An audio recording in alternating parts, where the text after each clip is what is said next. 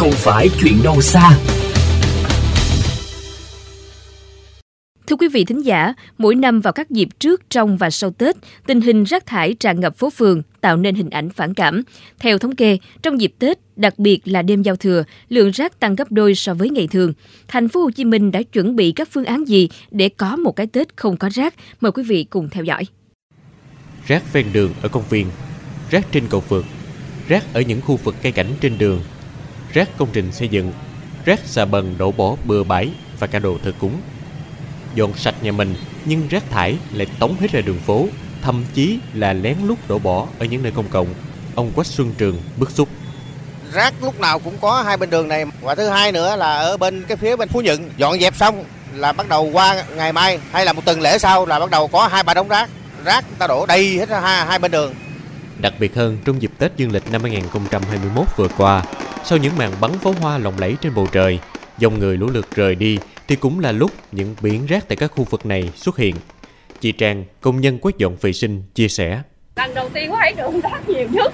Dân thì nếu mà ăn mình bỏ vô ngăn nắp rồi như là bỏ như bịch mình cột bỏ từ khúc từ khúc thì nó đỡ thôi cho mấy chị.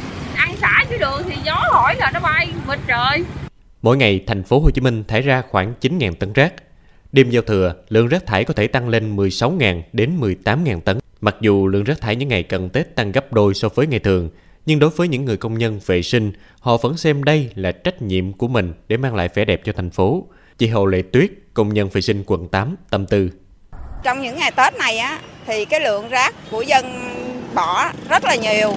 Nhưng mà anh em công nhân chúng tôi vẫn à, cố gắng làm cho nó à, sạch đẹp. Lương trước được kịch bản khối lượng rác khổng lồ thải ra môi trường – Ông Nguyễn Thanh Sơn, Phó Giám đốc Công ty Môi trường Đô thị Thành phố Hồ Chí Minh cho biết, trong những ngày cận Tết, các đơn vị công ty sẽ đảm bảo vận chuyển hết rác trong phạm vi hoạt động của mình. Hoạt động từ ngày 23 đến 30 Tết, các cái đơn vị công ty đảm bảo vận chuyển hết rác trên phạm vi hoạt động của mình ở các địa bàn là trúng thầu hoặc địa bàn mà đã được à, là ký kết với các quận. Riêng ở kinh Du Lộc Thị Nghè thì công ty vẫn thực hiện vớt rác trên kênh bình thường để đảm bảo dòng kinh cho vệ sinh sạch sẽ trên dòng kinh của mình.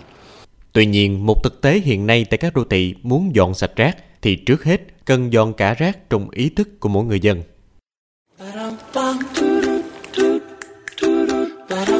Thêm yêu thành phố